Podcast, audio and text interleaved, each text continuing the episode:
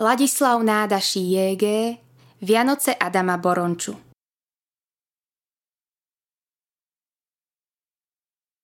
Starý Borončo sedel na vysokom prahu svojej chalupy. Fajčil z krátkej zapekačky a pozeral na vysoké vrchy a nižšie kopce, rozsypané okolo neho v širokánskom kruhu. Belosť slnečným jasom a temnými tôňami rozsekanej zimnej krajiny strakateli chlpy tmavozelených ihličnatých lesov a roztratených chalúp. Domce Boronču a jeho jediného suseda Hlbočana stáli vysoko na boku rozsudca – i pozdávalo sa ich majiteľom, prepáleným ohňom života, že vidia odtiaľ celý svet. Ten svet, v ktorom žili a ktorý ich zaujímal, ten videli iste. Zachádzajúce slnko hádzalo posledné lúče práve na pozemok, na ktorom stála Borončová chalupa i nechcelo sa starčekovi opustiť milé svetlo za jej temno. Bolo to práve deň pred Vianočnými sviatkami a nebolo viacej nejakej roboty. Milo mu zneli výkriky a smiech vnukov, ktorí v rezačke vyčíňali pestvá a hlas ich matere, čo ich vše zahriakovala, keď v stajni riadila dobytok už teraz, aby mala pokojný večer. Starému Borončovi neschádzal úsmev z červenej zdravej tváre. Myslel si, aký je len slobodný veľký pán – Veď ktože mu rozkáže? Má už vyše 70 rokov, so životom vyrovnal všetky svoje účty, dnes, zajtra môže odísť na väčší pokoj, kde nebude roboty s nikým, len s Pánom Bohom. A s tým iste ľahšie vyjde ako s ľuďmi. Minulému v dedine riekol lekár, aby si vraj dal pozor, že má žily ako drôty, že ho môže ľahko poraziť. Adamko mu vyškeril všetky biele zuby. Ani jeden mu nechýbal. A zasmial sa. A čože vy ma strašíte smrťou? Hádam sa jej bojím? Dosť som sa ja nabažil svetskej slávy. Nechám z nej vďačne aj iným. Adamko si pomaly púšťal perličky svojich spomienok, ako sa mu jedna za druhou rojili hlavou. Ako každý, natrel sa i on do zbiedy. Ale čo s tým? Že sa zavše nedojedol? Daj sa mi, Bože, len by inej starosti nebolo bývalo. Horšie bolo, keď tie detváky začali chorieť a nebolo ich za čo ratovať. Nuž, ale iní i ratovali a nič nevyratovali. Pán Boh dal, pán Boh vzal. Tomu veru nikto nerozkáže. Veru dosť poskusoval za tie roky, čo Boh tu trpí a možno sa mu ani nemuselo najhoršie vodiť, keď nemá ani jeden šedivý vlas. Žena ho odumrela, syn ho opustil, ušiel mu pred rokmi do Ameriky a nenapísal roky a roky. Až teraz sa učlovečil napísať, že azda v tieto časy príde. Podarilo sa mu zobrať akýsi ten groš i príde zaň pozrieť, čo porábajú. Adamovi jednakovše zišlo na um, či nebude mať s pánom Bohom na druhom svete opletačky, keď sa mu tu i tu pridalo, že ho veru i do háreštu privreli a to ani nie raz. Bolo toho i viac raz. Však ja veru tiež dobre viem, že je na svete tiež nie všetko rovnaké. Na jednu mieru urobené. Jedno je na siahu a druhé na piať. Hľa už aj tie vrchy, aké sú. Jeden preskočíš, na druhý sa hoc i celý deň musíš škriabať. Ale zasa, aby jeden človek všetko, všetolinko mal a iný vonkoncom nič, to už raz celý život nevydržíš. Na čo nastávali krčmy, sklepy a v nich na pokušenie trungy a kadejaké cifry, handričky pre dievčice a nevesty, keď im potom máš len pisky zapchávať. To nie je pre teba, ty si žobrák, a keď vidíš iné ženy vytresnuté, pyšne sa natriasať, nevydržíš, aby sa len tvoje ponevierali ošúchané a kryli sa po kútoch. Sám pôjdem otrhaný, ale pozerať sa na otrhanú ženičku, ej, veru, to bolí. A potom nech si páni hovoria, čo len chcú. Celý život len drhnúť a drhnúť, to veru tiež nevydržíš. Ešte by si len dáko vydržal, keby ťa iní nepokúšali. Ale každý si ide vypiť, čo len raz za mesiac, alebo na tie výročné sviatky. Ale ty sa vždy len posť a posť, sťa ten dobytok. To tiež nevydržíš na všetky veky. Čo by ti i ten najlepší farár od rána do noci stále do uší dudal. Ak to sám pán Boh tak chce, tak to veru zle chce. To mal potom urobiť, aby každý chudák mal dary svetého, aby sa vedel všetkého zriecť. Hmm, čože je už mne starému dnes. Mňa už nič viac nepokúša. Nemám ženu, deti, za frajerkou mi už duša nepiští. Nemám sa o čo starať. Iba čo mi ten Gágor niekedy vyschne. Najmä keď je ďaleko do toho huncúckého krčmiska. Hmm, len ten tabak by čertovsky chýbal, keby ho nebolo. Takto umýval Adamko svoju hriešnú dušičku na ten Boží sviatok. Myslel si, že ho už nikdy nič neprivedie do pokušenia. Pribehli k nemu z rezačky jeho dvaja vnúčikovia, 5-ročný Ondrejko a 7-ročný Adamko a ovesili sa mu. Jeden na jedno a druhý na druhé koleno. Ňaňka, a či si vy pamätáte, že ste mi slúbili, že mi kúpite na štedrý večer sviečky? Pamätáte sa, alebo to zasa odtajíte, ako ste to urobili minule, keď ste mi mali kúpiť medovníkového konia? Odtajili ste vtedy všetko, že sa vraj nepamätáte. Ale ja sa veru dobre pamätám. Aj Ondrejko sa pamätá. Však sa pamätáš. No ja sa veru veľmi dobre pamätám, ako ti to slúbil, ňaňka. Ešte sa aj zadúšal. Mhm, mhm, veru tak. Kýval si Ondrejko i hlavou na potvrdenie. A pán učiteľ v škole tiež povedali, že kto lúže, alebo, aby sme to lepšie rozumeli, kto cigáni, ten príde do pekla. Celkom iste, istúčko do pekla. Ako ma to tu bude školovať? Pozrime, že ho. Ale ja, že som ti niekedy slúbil sviečky na Vianoce? A či by ti nejaké fakle neboli dobre? Ono musí mať hneď sviečky. Ňaňka, vy ste mi slúbili tie sviečky, keď som vám doniesol fajku. Čo ste si zabudli doma, keď ste kosili pod krnáčom? A ty opicáka si. Aj veru pravdu máš. Lenže ty fajku si mi doniesol, ale tabak si zabudol, ty majster. Vy ste mi len fajku kázali doniesť. O tabaku ste nič nehovorili. No a? Či si ty videl niekedy fajčiť bez tabaku? Ako som ja mohol vedieť, či máte tabak, či nie, keď ste mi ani slovičko nepovedali? Pravdu máš, chlapče. Z teba by bol fiškál. To by si chcel? Aby som ti ešte teraz utekal po tie sviečky? Po sviečky, po koníka a po cukriky na stromček. Starý si pomyslel, že keby teraz ešte šikovne odbehol, by sa mohli vrátiť, kým sa celkom zotmie. Mohol by sa aj v konzume zastaviť a tam si vypiť slzičku i domov na večeru priniesť kvapôčku. Veru sa to s tou kvapkou toho trúnku len lepšie sviatkuje. Ale pozrel dolu do doliny. Bolo jednako len ďaleko do tej dediny. A večer už tiež čo chvíľa zavalí človeka.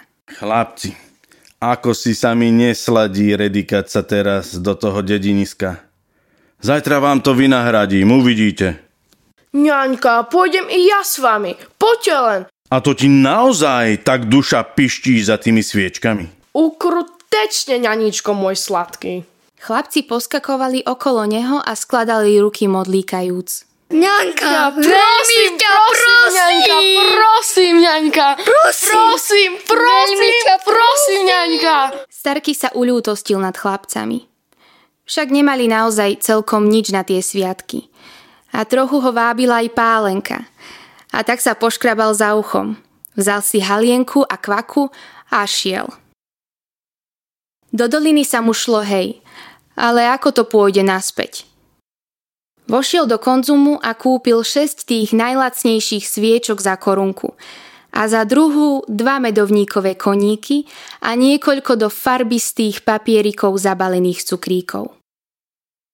A s týmto najskromnejším darčekom urobil celkom iste o mnoho väčšie potešenie svojim vnúčatám ako boháč s tým svojim najprepichovejším darom, keďže tie už nič netešilo na svete. Totižto Adamko si myslel, že urobí. Lež inakšie sa stalo, ako si to myslel. lebo keď bol s nákupom hotový, zašiel si i vypiť kvapku na potúženie. Vypil si jednu tú kvapku a keďže mu chutila, zdalo sa mu, že cesta domov je taká dlhá, že by ešte jednu takú kvapku zniesol. I vypil si ešte jednu. Okrem toho si dal naliať i do fľaštičky pol litríka. Keďže už začalo poriadne mrkať, neodkladal ďalej, ale pobral sa domov. Sprv sa mu vykračovalo dosť resko. Keď prišiel do pol doliny, začalo snežiť. Padali riedko veľké vločky, o chvíľu hustejšie, napokon tak husto, že nevidel pred seba ani na krok. Zakrátko bol chodník celkom pokrytý snehom. Že ako tak len podľa toho poznal cestu, či stúpa, či vedie nadol. Ale s tým nemohol ďaleko zájsť. Bál sa, že idúc proti noci, celkom poblúdi. Prišiel hustým kríkom i pomyslel si, že bude najlepšie, keď sa utúli za ne a počká, kým prestane snežiť. Chôdzou rozohriaty necítil zimu. Zavinul sa do haleny, vobchal ruky pod pazuchy a učupil sa čo najpohodlnejšie. I rozmýšľal o kadečom. Keby len ten syn, ten Juro už prišiel, veru by sa zišiel. Najmä keby ktorý si ten grož doniesol so sebou. Potom mu začali tí chlapci po hlave brúsiť. Keď si predstavil, ako sa tie deti budú tým sviečočkám tešiť, musel sa usmievať. Tých veru poľahky vyplatíš. Na to ticho dumal bez toho, aby sa jeho myšlienky boli na nejaký predmet pevnejšie viazali. Pritiahol halienku tuhšie okolo seba. Teraz sa mu bez prestania opakovalo, že by bolo na čase, aby ten sneh už prestal padať. No a kdeže som sa to ja dostal? Kdeže to ja idem? Aká krásna, nikdy nevýdaná lúka je toto tuna. A, a aké nevýdané stromiska s nikdy nevýdanými kvetmi. Ale zakrátko začala sa tá krásna krajina meniť. Začalo sa ako si stmievať a stromy razom zmizli. Ostala len tráva a tá sa stále menšila až celkom zmizla. A tu sa mu naraz i zem stratila pod nohami.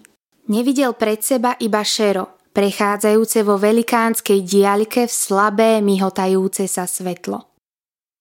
Prišiel ďalej a videl pred sebou nesmierne pole, husto pokryté samými drobnými svetielkami. Ani keby boli doň popichané drobné sviečky. Vše sa mu blískali drobné iskry pred očami. Myslel si, že to musia byť svetojánske mušky.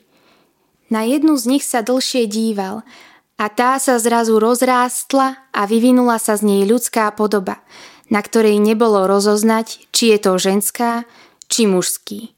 Tvár jej bolo jasne rozoznať. Zdala sa nevýslovne krásna, ale zúfalo smutná.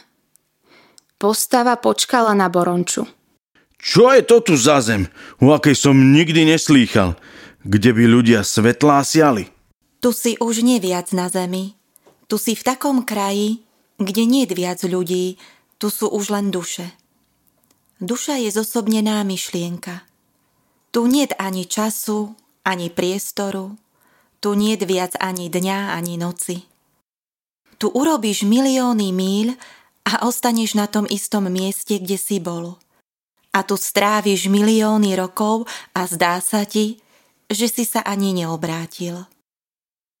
Tu budeš taký malilinký, ako to najdrobnejšie ani neviditeľné zrnko, a jednako si taký veľký, že keby si si ľahol, siahal by si od jedného konca tohto kraja až po druhý.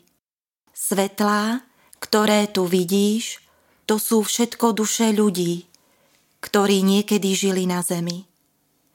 Tu nariekajú nad svojimi hriechmi, ktoré za života spáchali. Adamko sa veru zľakol. No toto bude zle nedobre i so mnou, lebo však ja som na zemi bol. A veru, bez hriechu som ani ja nebol. No aj hoci, aj horšie odo mňa boli. Začal sa milý Adam z opatrnosti brániť. Choď na pole, budeš i ty svietiť, kým sa tvoja duša neočistí od každého hriechu. Adam bol človek starý a opatrný. Len tak mne nič, tebe nič sa mu nechcelo ísť medzi tie sviečky a preto sa jedného z tých svetiel spýtal, hoci neveril, že by mu odpovedalo. Počujte, milé svetlo, a je to pravda, že vy tu nariekate nad svojimi hriechmi, ktoré ste napáchali za života? Veru pravda. V tomto drobunké svetielko razom vyrástlo na hodného chlapa pred ním. Bol to už starší človek s bradou siahajúcou po pás a stočenou do závitov s ukrutne utrápenou tvárou. Nuž a prečo sa tak trápite? Však vás tu ani neopekajú, ani nekorbáčujú. Svedomie ma žerie. Vidím stále pred sebou, aké ukrutné veci som popáchal. Cítim všetky bôle a žalosti, ktoré som zapríčinil iným, no a to ma nevýslovne bolí. Musím pretrpieť všetky bolesti, ktoré som zapríčinil iným. A dávno to už tu nariekate? Neviem. Tu nikto nevie, ako dávno je tu, lebo tu nie je času. Tu neješ, nespíš, tu sa len stále mučíš a mučíš, kým raz, kto to vie kedy, pocítiš, že môžeš vstať a ísť ďalej. Počujte, a to ste museli dosť kadejakej šarapaty narobiť na tom druhom svete, keď ste takí utrápení. Urobil som a trpím. Bol som veľmi veľkým pánom a narobil som mnoho žiaľu ľuďom, keď som im mohol a ľahšie o mnoho viac dobrého urobiť. Preto tu už ani neviem, ako dlho trpím a neviem, koľko ešte budem trpieť. Neviem, či sa vôbec zmiluje on, ten najspravodlivejší nado mnou. Ja nešťastný pre nešťastný. I razom zmizol Adamovi z predočí a obrátil sa zasa na drobné svetielko. Adamovi sa jednako poľahčilo na duši. Pomyslel si. Daj sami Bože, veľa som ja toho premiť nemohol. Tú trochu, čo mám ja na duši, to ja chytro odzúfam. Ktoré si to za ucho ani veľmi nerátam. Však mi ho bez toho každý kozinčan vrátil, na pochytre aj s úrokami. Tí majú veri prhké ruky. Do pr- I chytro položil dla na ústa, lebo mu skočilo do hlavy, že tu nebude na osoch spomínať paromy. Divné mi je len to, že sa nikto o mňa nestará, keď sa tu tak mocem. To budú akési čudné poriadky. I potuloval sa chvíľočku hore dolu. Napokon si pomyslel, že sa pokúsi, čo by sa s ním stalo, keby si aj on tak kľakol medzi tie ostatné svetlá. I spustil sa na kolena a tu razom pobadal, že ani tela nemá. Lebo ako sa zohol, stalo sa aj z neho také drobučké svetielko, že ho ani od zeme nebolo vidieť. A ako tak kľačí, len sa ti tu naraz pred ním ukáže jeho nebohá mať, celkom taká, ako ju poznal zaživa. Začalo sa mu ukazovať, ako ju vše hneval, neposlúchal, ako jej piskoval, keď mu niečo rozkázala – i ozvalo sa v ňom svedomie a cítil všetkú mrzutosť a žiaľ, ktorý jeho mater musela pretrpieť nad jeho darebáctvami. Ukázal sa mu všetok ten krásny poriadok, ktorý by bol na svete, keby ľudia poslúchali svoje svedomie a aké je to špatné a akú zhubu robí na svete, keď ľudia pášu samopaše. I nadišla ho nad jeho skutkami taká žalosť, že si skoro vlasy trhal od ľútosti lenže sa mu dosť skoro začalo pozdávať, že ho tá ľútosť už začína popúšťať. Mlel sa pred ním celý jeho život. Krútili sa pred ním všetky príhody a všetky osoby, proti ktorým sa asi mohol prehrešiť, ale ani pre jednu mu nebolo do zúfania. I pomyslel si, že sa už dosť natrápil za tie svoje hriešky, hoci sa nekajal dlhšie, ako keď v nedeľu sedel pri kázaní a omši. I proboval vstať a šlo to. Keď chcel kráčať, pocítil, že nepotrebuje nohami pohybovať, lebo sa len tak vznášal, ako by ho Vánok unášal. Zachytil zasa jednu z tých iskier a spýtal sa jej, či už môže odísť odtiaľto, keď si už odkľačal svoje pokánie. Zúfal som najmenej dve hodiny. Tak dlho som sa ani po jednej spovedi nemodlil. Za ten čas minul na svete viac ako 100 rokov.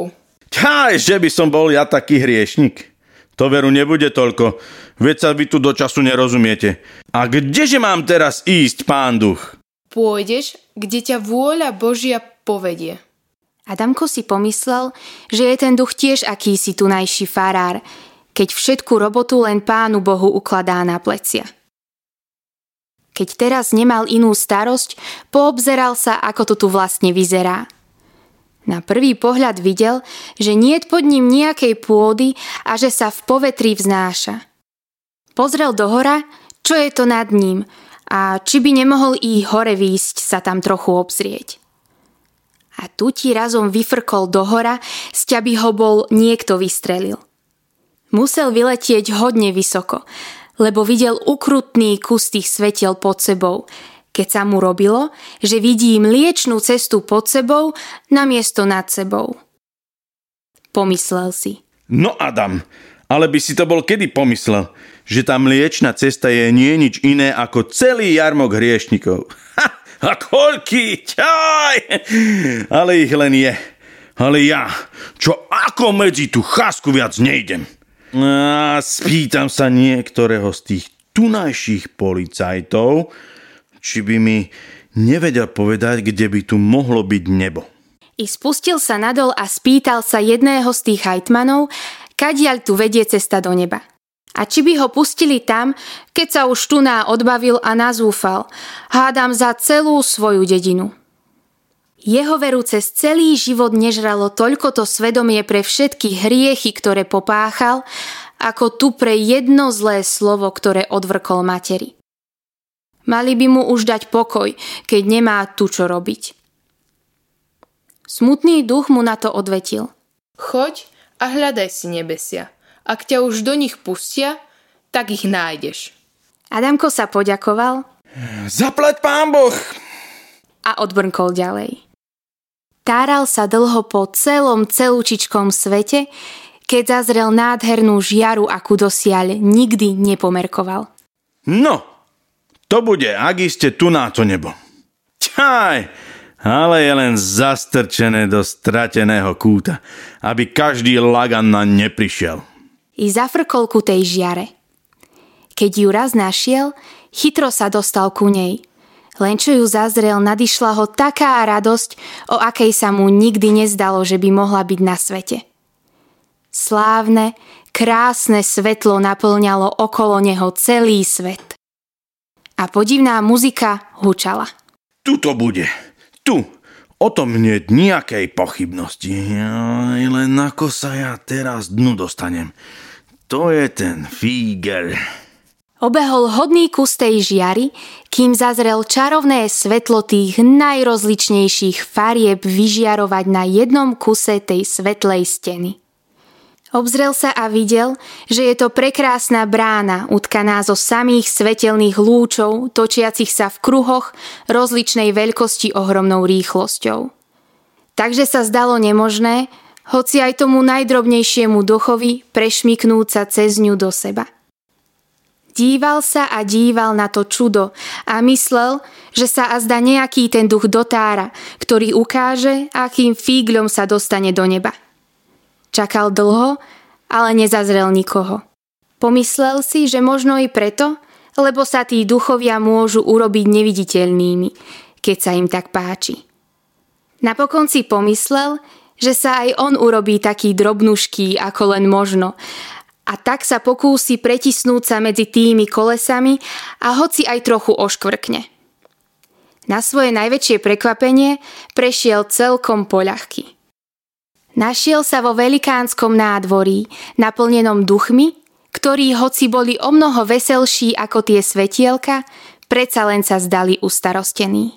Pán duch, Veď sme už tu na v nebi a jednako ste všetci takí utrapení, ako keby ste pred samým peklom stáli. Prečože to? Lebo ešte musíme ísť všetci pred prísny súd, pred ktorým nikto nič nemôže ani zatajiť, ani nejako prekrútiť. Núž, ale keď sme sa už raz sem dostali, tak nás už len nemôžu poslať naspäť, zasa svietiť a zúfať. Duch stisol plecami. Ja veru neviem, čo môžu s nami urobiť. Adamko si pomyslel, že ešte nikdy tak nebolo, aby nejako nebolo, i uspokojil sa.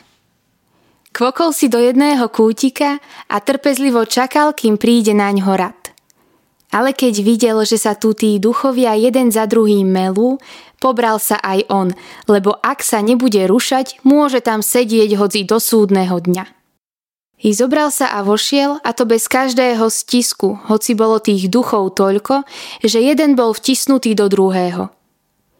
Adam len teraz pobadal, že duchov na jednom miestečku nie väčšom ako čo by ihlou pichol, môže stáť aj tisíc a že jeden duch cez druhého môže tak prechádzať ani cez ten najčistejší vzduch. Do smrti sa učíš a sprostý umrieš, hovoria na druhom svete. A tu je to tiež svetá pravda. Pomyslel si Adamko i vošiel cez krásne sťa zlaté vrátka do velikánskej siene, na jednom konci ktorej sedeli za prikrytým stolom svätý Peter s ešte niekoľkými pánmi, ktorí mali pred sebou velikánske knihy, v ktorých sa šikovne prehrabávali, ako duchovia jeden za druhým predstupovali pred nich.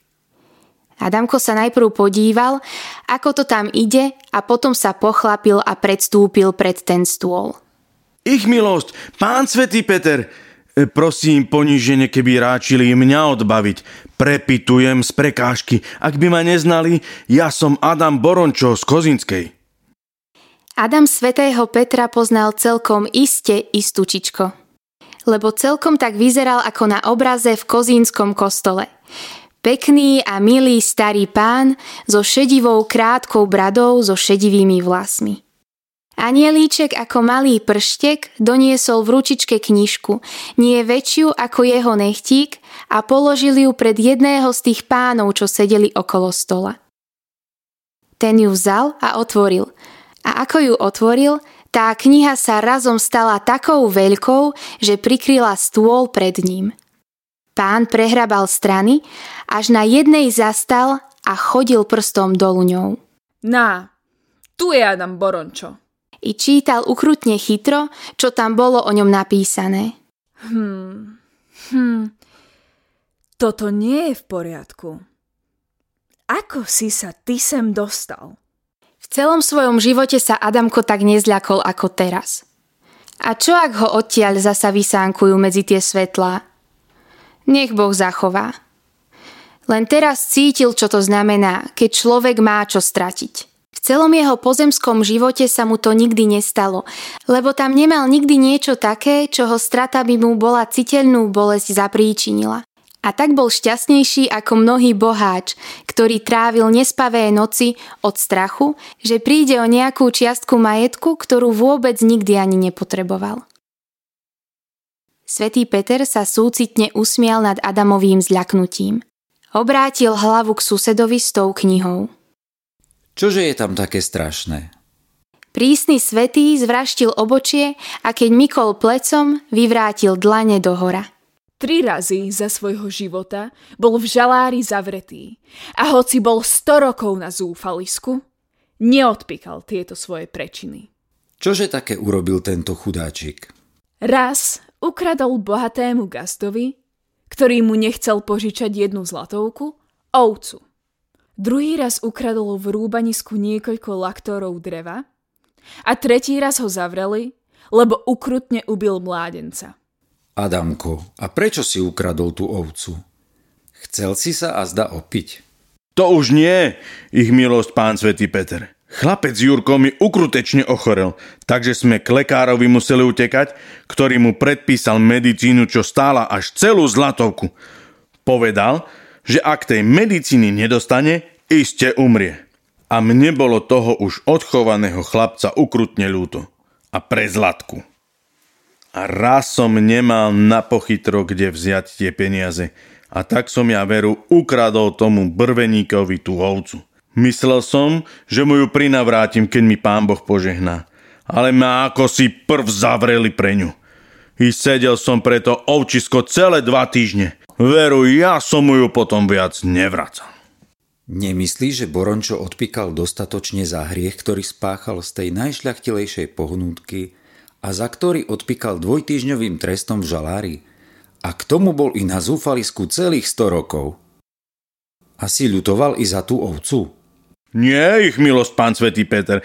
Ja som veru preto ani trocha neľutoval. Lebo čože bolo starému brvenikovi jedna ovca? Však on by o nej ani nebol vedel, keby ho jeho valach nebol nabaďúril. A okrem toho by som ju celkom iste vrátil, keby ma nebol dal tak nemilosrdne zavrieť. Tak tomu odpúšťame. A s tým drevom ako to bolo?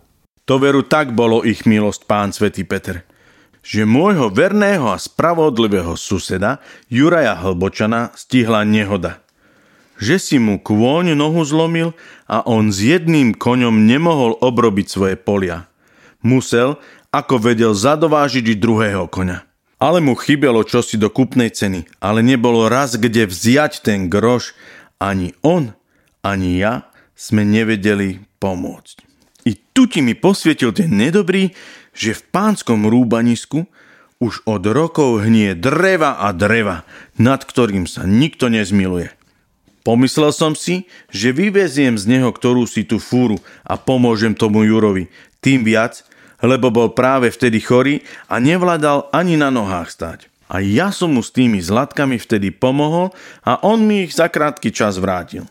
No a ty si čo urobil s tými peniazmi? Zaplatil si za to drevo? Nezaplatil ich milosť, lebo som sa bál priznať hajníkovi, že som to drevo odvliekol.